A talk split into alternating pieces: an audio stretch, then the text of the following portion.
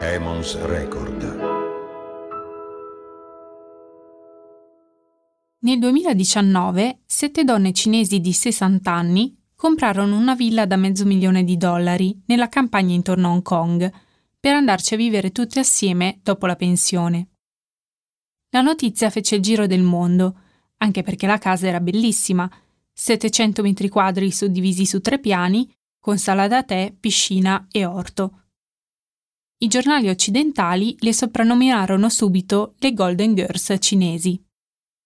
Golden Girls, tradotto in italiano con il titolo di Cuori senza età, è infatti stata la serie tivù più rivoluzionaria per la rappresentazione femminile, perché per la prima volta mostrava non solo un gruppo di amiche che vivevano la loro vita come volevano, ma anche un gruppo di amiche che avevano ormai superato una certa età e che vivevano tutte assieme in una bella villetta di Miami.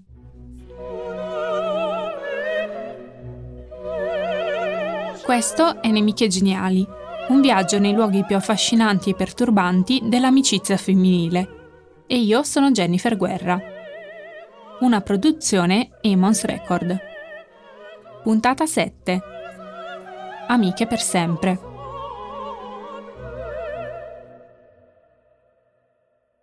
Prima di cominciare, bisogna spendere qualche parola in più su una serie che in Italia forse non tutti conoscono, Golden Girls, andata in onda negli Stati Uniti dall'ottantacinque al novantadue.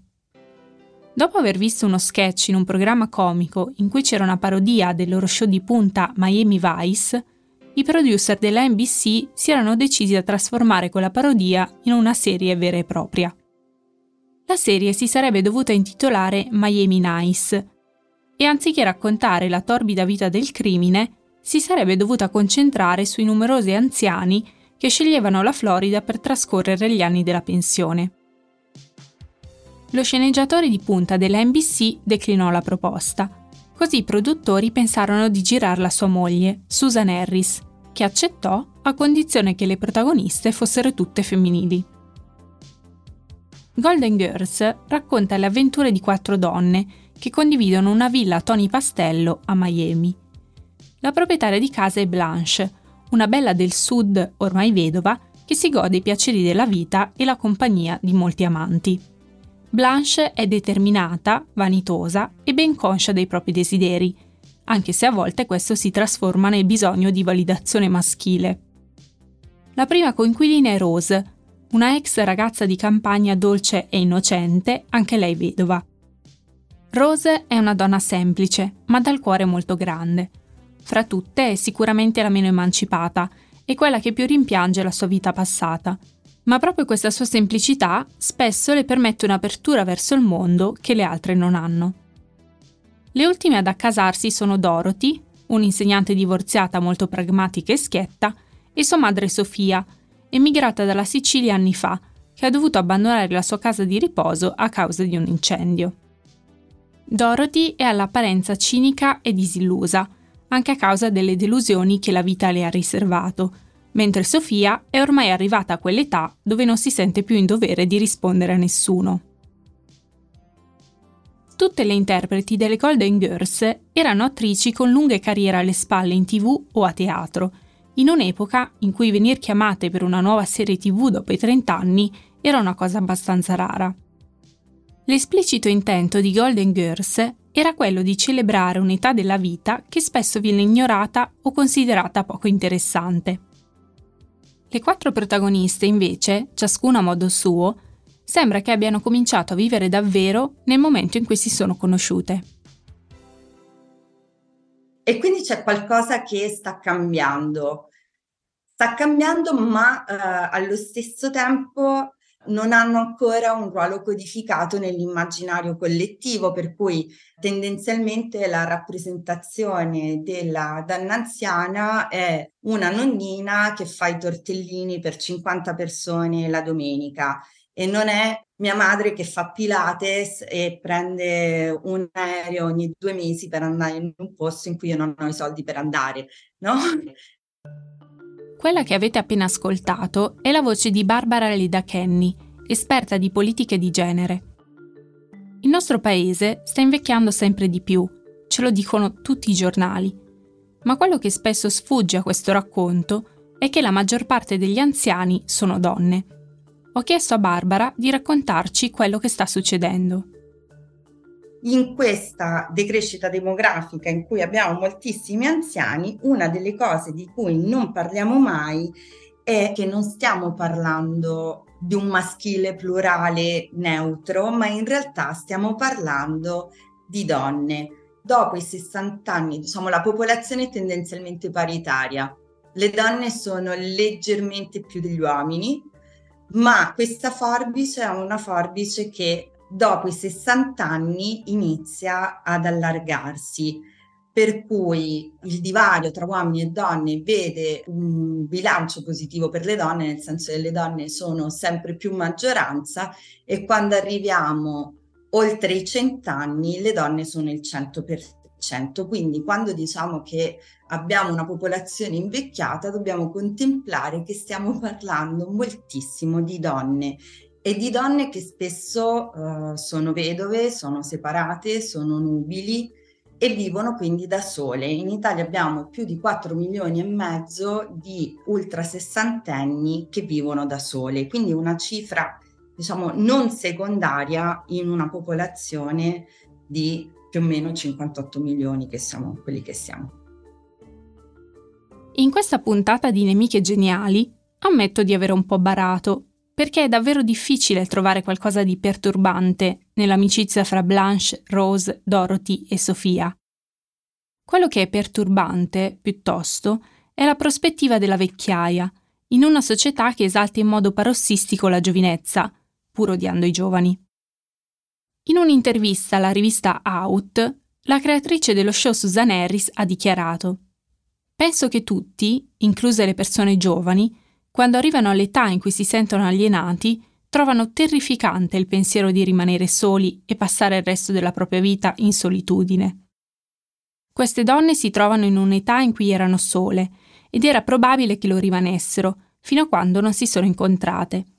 Serve a dimostrare che non è necessario avere una relazione convenzionale e tradizionale per essere felici». Tutte e quattro le protagoniste, in passato, hanno svolto il ruolo che ci si aspettava da una donna degli anni cinquanta.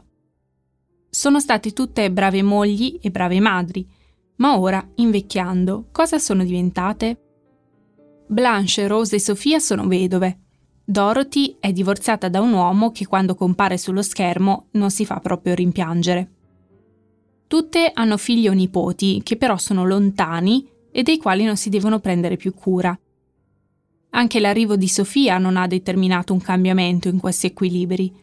Pur essendo molto anziana e avendo qualche acciacco di salute, Sofia è una donna indipendente che sa badare a se stessa. In Italia, ci spiega Barbara Leda Kenny, spesso purtroppo le cose non vanno così e le donne anziane fanno fatica a liberarsi del loro passato. Credo che ci sia una differenza fondamentale su come viene pensata e qual è il modello di eh, famiglia di riferimento, per cui in Italia c'è un modello che possiamo definire modello di famiglia tradizionale che assegna ruoli molto determinati ai generi e che prevede tutta una serie di eh, attività di cura come parte dell'essere donne. Attività di cura che si sostanziano come lavoro domestico non retribuito poi alla fin fine, rispetto al quale le aspettative non vengono mai meno, cioè non ti pensioni mai da quella cosa lì. Ci aggiungerei anche che in questo modello che separa così tanto il domestico e la casa dalla sfera sociale, che tende a uh, mettere ai margini del mercato del lavoro le donne, spesso le figlie fanno un patto con la propria madre o con la propria suocera per riuscire a continuare a lavorare e ad avere dei figli. Quindi uh, ad oggi le, uh, le cosiddette giovani anziane, quindi le donne diciamo tra i sessanta e i settantacinque anni, sono le donne che hanno il maggior carico di cura perché si prendono cura dei nipoti e ci si aspetta da loro un ruolo attivo che è dato però da un sistema culturale che codifica la cura familiare come il luogo privilegiato della cura, per cui la nonna è la sostituta numero uno della madre, più dei servizi di cura, più delle babysitter, più oltre al fatto che è gratis, è flessibile, quindi ci sono una serie di fattori che eh, diciamo a fronte di una generazione di figlie più precaria, più impoverita, sicuramente non vanno a vantaggio delle nonne. E questo patto tra eh, generazioni funziona sia verso le figlie che verso le madri, perché le giovani anziane sono anche quelle che si prendono cura delle proprie eh, madri anzianissime. Ai tabù legati all'invecchiamento è come se per le donne si aggiungesse questa specie di destino ineluttabile di una cura senza fine. Le Golden Girls invece riescono a sottrarsi a questo dovere della cura, e più lo show va avanti, più scopriamo che tutte loro, persino Rose, hanno sentimenti ambivalenti rispetto alla maternità. Blanche in particolare è la figura che più la mette in discussione e sfida le convenzioni, anche rispetto al ruolo che il sesso ha nella vita di una donna. Nell'episodio La fine della maledizione, Blanche confonde i sintomi della menopausa con una gravidanza, della quale tra l'altro non è nemmeno in grado di identificare il padre. La scoperta della menopausa fa cadere Blanche in depressione, ma non perché la priva definitivamente della possibilità di avere un figlio, ma perché per lei rappresenta la fine della sua giovinezza. Rose e Dorothy le consigliano di andare da uno psichiatra, ma alla fine Blanche si risolleverà proprio grazie al sostegno delle sue amiche, che anziché pensare che la sua reazione fosse stata eccessiva o da pazza, la supportano e la capiscono senza giudicarla. Così la menopausa di Blanche diventa una rinascita, dove la cura, dall'ambito della famiglia, si sposta a quello dell'amicizia. Le Golden Girls hanno rappresentato per la prima volta questa possibilità. No, stiamo parlando del fatto che eh, ci sono quelle che si prendono cura, quelle povere, ma per la prima volta abbiamo anche eh, una componente di questa generazione che sono le donne che sono entrate nel mercato del lavoro, che hanno avuto una vita lavorativa spesso anche gratificante e che oggi hanno eh, indipendenza economica e hanno una serie di possibilità che non hanno precedenti nella nostra società, anche in termini di libertà e quindi di decidere che cosa vogliono fare con il loro tempo e con i loro soldi. Quindi abbiamo una fascia di donne che viaggiano, che eh, sono le prime consumatrici culturali in Italia. Se vediamo chi va a teatro, chi va al cinema, eh, chi compra i libri, sono eh, diciamo le pensionate. Il tema della solitudine fra gli anziani è molto attuale. In Italia quattro anziani su cinque che vivono da soli sono donne, e in più dell'ottanta per cento dei casi sono vedove. Anche se a onor del vero quando inizia la serie le protagoniste hanno tutte da poco superato i cinquanta anni tranne Sofia, che ne ha ottanta, le Golden Girls si ritrovano man mano nella condizione di dover rinegoziare la loro identità, perché vanno in menopausa, in pensione o si allontanano definitivamente dai figli. Non solo smettono di essere mogli e madri e sono nonne solo occasionalmente, ma si riscoprono amiche. La loro amicizia passa attraverso una convivenza imprevista, che però finisce con l'essere ancora più piacevole di quella trascorsa con le famiglie d'origine. Nella grande casa di Miami, ognuna di loro vive la propria vita con le proprie regole e i propri ritmi, imparando a scendere a compromessi quando cozzano con quelli delle altre. Jill Belli, professoressa associata di inglese alla City University of New York, ha scritto che le relazioni individuali e collettive delle Golden Girls sono una risorsa stabile che permette loro di fiorire individualmente e collettivamente in un esperimento di vita di gruppo.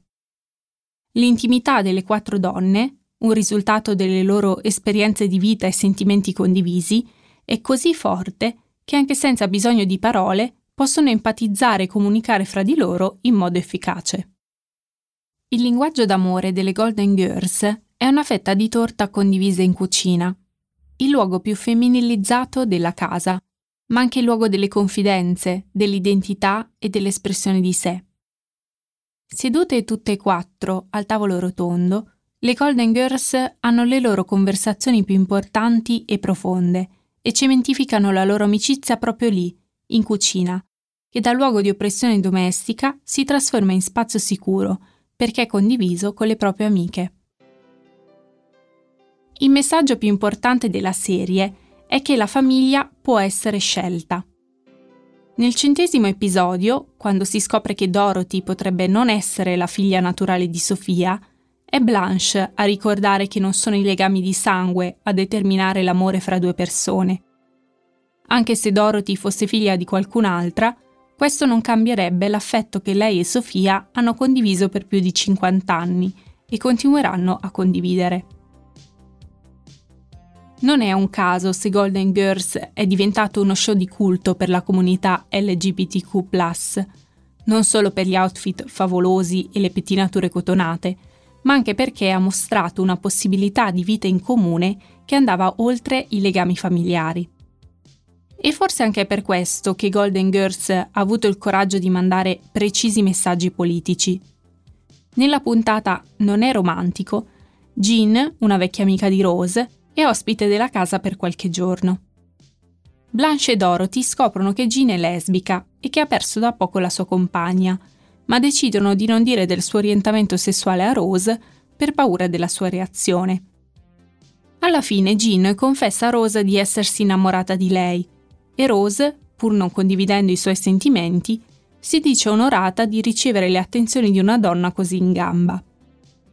La puntata è memorabile anche per un dialogo tra Dorothy e Sofia, che dice alla figlia che se avesse un figlio gay, il suo amore per lui non cambierebbe di una virgola. Anche se è stata prodotta in un'epoca intollerante come quella della presidenza Reagan negli Stati Uniti, Golden Girls è una delle serie con il maggior numero di personaggi queer mai realizzate e non si tirò mai indietro dall'affrontare temi controversi. Nell'episodio settantadue ore, andato in onda nel millenovecentonovanta nel pieno dell'epidemia di AIDS, Rose scopre di aver ricevuto una trasfusione di sangue da una persona sieropositiva. Scegliendo la protagonista più innocente e casta di tutte, gli autori volevano ricordare che l'H I V poteva colpire chiunque. Come dice Blanche nell'episodio, l'AIDS non è una malattia per le persone cattive e non è la punizione di Dio per i loro peccati. La scelta di affidare messaggi così coraggiosi alla voce di donne anziane può essere vista come una forma di legittimazione politica di una categoria che spesso non ne ha, dimenticandoci però, come ci ricorda Barbara Leda Kenny, che anche la vecchiaia non è più quella di una volta. Detto che penso che nei cambiamenti, nei modi di vita contino moltissimo i contesti, quindi probabilmente non succedono le stesse cose eh, nei piccoli paesi, nelle grandi città e, e quindi è un po' difficile eh, tracciare una, un identikit unico. E allo stesso tempo eh, però se vediamo come in generale sta cambiando l'idea di socialità e ci uniamo il fatto che sono le donne che hanno fatto il femminismo che stanno arrivando alla terza e alla quarta età e quindi delle donne anche abituate a pensarsi in relazione con altre donne.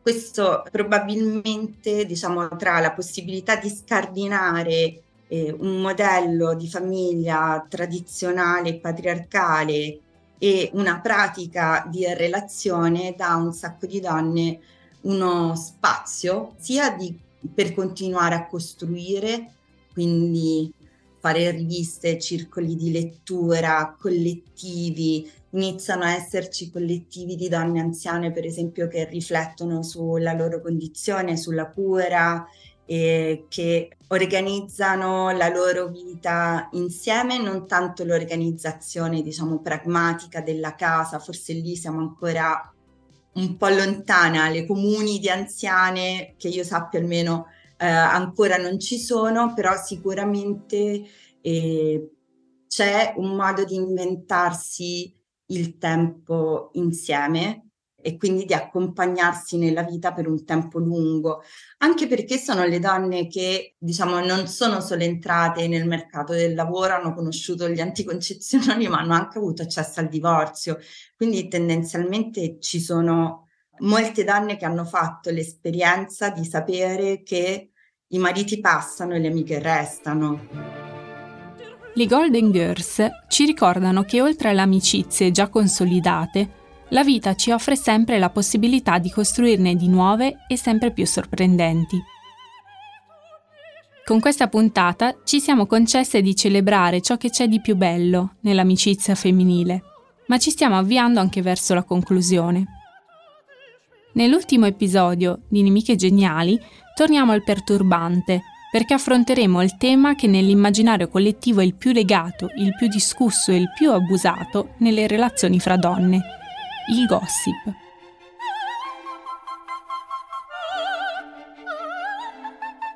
Io sono Jennifer Guerra.